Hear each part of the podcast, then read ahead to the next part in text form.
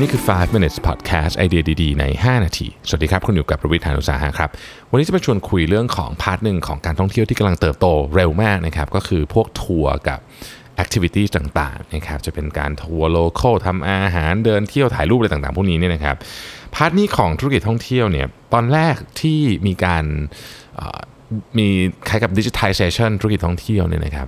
พวกที่โตไปก่อนเนี่ยก็คือธุรกิจการจองโรงแรมนะครับ พวกสายการบิน แต่ตอนเนี้ย พาร์เนี่ยเริ่มโตตามแล้วก็ถ้าเกิดพูดถึงอัตราการเจริญเติบโตเนี่ยแซงละก็คือเร็วกว่าอัตราการเจริญเติบโตของธุรกิจโดยรวมของสายการท่องเที่ยวนะครับมีการคาดการณ์ตัวเลขกันนะว่าตอนนี้ธุรกิจจะโตปีนี้นะฮะจบที่ประมาณ 183 billion US ดอลลาร์นะครับผมเอาบทความมาจาก Think with Google ชื่อ what travel marketers should know about people searching for experiences นะครับก็ต้องเล่าอย่างนี้ก่อนครับว่าธุรกิจนี้เนี่ยจริงๆเนี่ยมันเป็นธุรกิจที่ ค่อนข้าง fragmented ก็คือมีคนทำหลายคนนะครับต้องมีมีคนทำแบบหลากหลายอะนะคือเวลาเราจะจองธุรกิจพวกนี้เนี่ยบางคนก็อาจจะไปรู้มาว่าจะไปจองที่นี่นะครับโรงเรียนสอนทำอาหารอันนี้นะฮะบางคนก็จองผ่าน Airbnb Part ที่เป็น Activities เพราะ Airbnb ทุกวันนี้ไม่ใช่บริษัทจองที่พักอย่างเดียว แล้วก็เป็นจองกิจกรรมด้วยคือเป็นบริษัททัวร์เต็มรูปแบบเลยก็ว่าได้นะครับ ทีนี้เนี่ยพอเรามองอย่างนั้นปุ๊บเนี่ยเราก็ต้องมาดูว่า journey ของแต่ละคนเป็นยังไงนะครับ สิ่งที่น่าสนใจก็คือว่า คนประมาณสักครึ่งหนึ่งนะฮะใช้เวลาในการเลือก Activities เนี่ยก่อนจองทุกอย่างหมดเลยนะครับประมาณ 12 สัปดาห์ก่อนการเดินทางจริงเนี่ยก็คือโอ้โหสี่เดือนนะนานนะฮะแล้วก็ใช้เวลาในการ search เนี่ยมากกว่าโรงแรมเนี่ยสามเท่านะครับ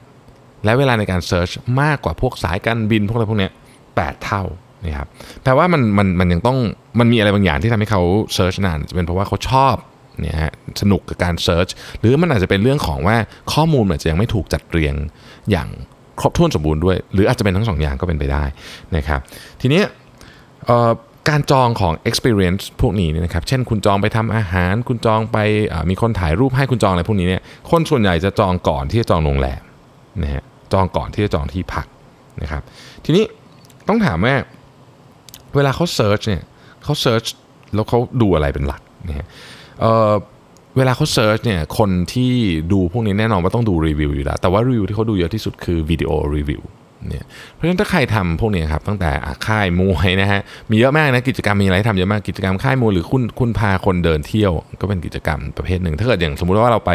ปารีสอย่างเงี้ยนะครับแล้วคุณอยากจะเดินซื้อของแต่คุณไม่รู้ไม่รู้ภาษาฝรั่งเศสมันก็ยากนิดนึงเนี่ยมันก็มีคนพาคุณเดินนะครับหรือคุณไปเมืองสวยๆคุณอยากมีคนถ่ายรูปให้นะฮะแต่คุณขี้เกียจแบกกล้องใหญ่ๆไปเนี่ยเขาก็มีนะฮะรับถ่ายรูปให้คุณเขาก็ไปเดินเป็นเพื่อนคุณพาคุณไปเขาเป็นคน local เขารู้จักมุมนะครับอะไรอย่างเงี้ยหรือพาคุณไปเที่ยว bar hopping ก็มีอะไรเงี้ยนะครับ ทีนี้พวกนี้เนี่ยเขาดูเขาศึกษาข้อมูลค่อนข้างเยอะคนที่จะไปนะครับเขาจะอ่านรีวิวนะครับดูวิดีโอใช้เวลาเยอะในการเลือกนะครับ เพราะผู้ประกอบการอย่างนี้แล้วกันนะครับผู้ประกอบการของ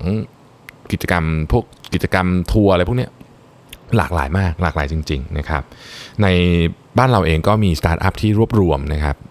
พวก ผู้ประกอบการที่ทำอะไรแบบนี้นะฮะที่เป็น activity base เนี่ยเยอะเหมือนกันนะครับทีนี้คำถามก็คือว่าคนส่วนใหญ่เนี่ยใช้เงินยังไงกับเรื่องนี้นะครับ part ของเรื่องนี้ก็บอกว่าการใช้เงินกับ experience เนี่ยสูงมากขึ้นเรื่อยๆ แต่สิ่งที่น่าสนใจก็คือว่าถ้าเกิดคนที่ใช้เงินกับ experience เยอะ หมายถึงว่าตั้งใจที่จะมาหากิจกรรมพวกนี้ทำเนี่ยนะฮะเขาจะใช้เงินกับโรงแรมเยอะด้วย นะครับถ้าเทียบกับคนที่ไม่ได้เตรียมตัว booking มาก่อนเรื่อง experience เนี่ยนะฮะคนที่มาเพราะต้องการที่จะมี experience แปลกใหม่แบบนี้เนี่ยใช้เงินในการจองโรงแรมมากกว่า 47%นะครับและใช้เงินในการจองออการขน